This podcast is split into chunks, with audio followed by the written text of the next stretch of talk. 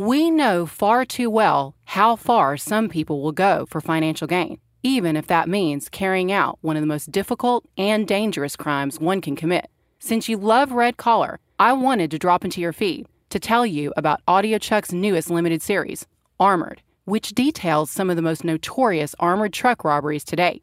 What fuels these perpetrators? How do they get away? How are they caught? Get an inside look into these cases and hear the untold stories from the agents and investigators whose job it is to stop them. Here, listen to the trailer so you can get a preview of what's in store. You can listen to Armored now and tune in for a new episode every Wednesday.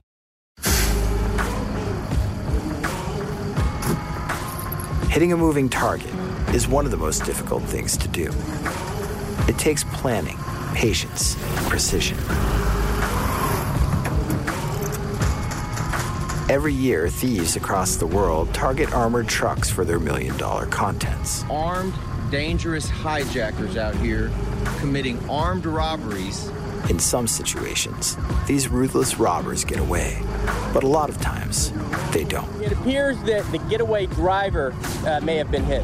Former disgruntled armored car driver served 22 years for a 1997 armored car heist of almost $19 million. Join me, Jake Brennan, for Armored, an all new AudioChuck original podcast.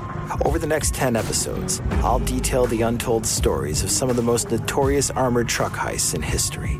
These stories cover the inside men, murder plots, and million dollar mayhem that prove violence and vanishing money usually go hand in hand. That suspect exited the passenger side of the vehicle with an AR 15. At various times, various publications have crowned us the kings of armored car heists. I'm bad as bad can be, so bad